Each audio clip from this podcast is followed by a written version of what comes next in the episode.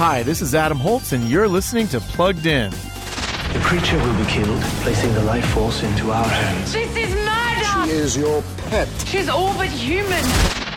The new movie The King's Daughter, now in theaters, invites us into a fairy tale involving the historical figure of King Louis XIV. He's ruled France for 40 years, but he wants to rule forever. Doing so will require catching and sacrificing a mermaid.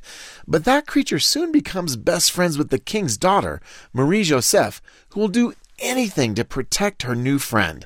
The king's daughter asks deep questions about science and faith. As for the mermaid, she's often in peril and doesn't seem to be wearing a top, though shadows obscure her body. So we're giving the king's daughter a 3.5 out of 5 for family friendliness. Read the full review at pluggedin.com slash radio, and be sure to follow us on Facebook and Instagram. I'm Adam Holz for Focus on the Family's Plugged In Movie Review.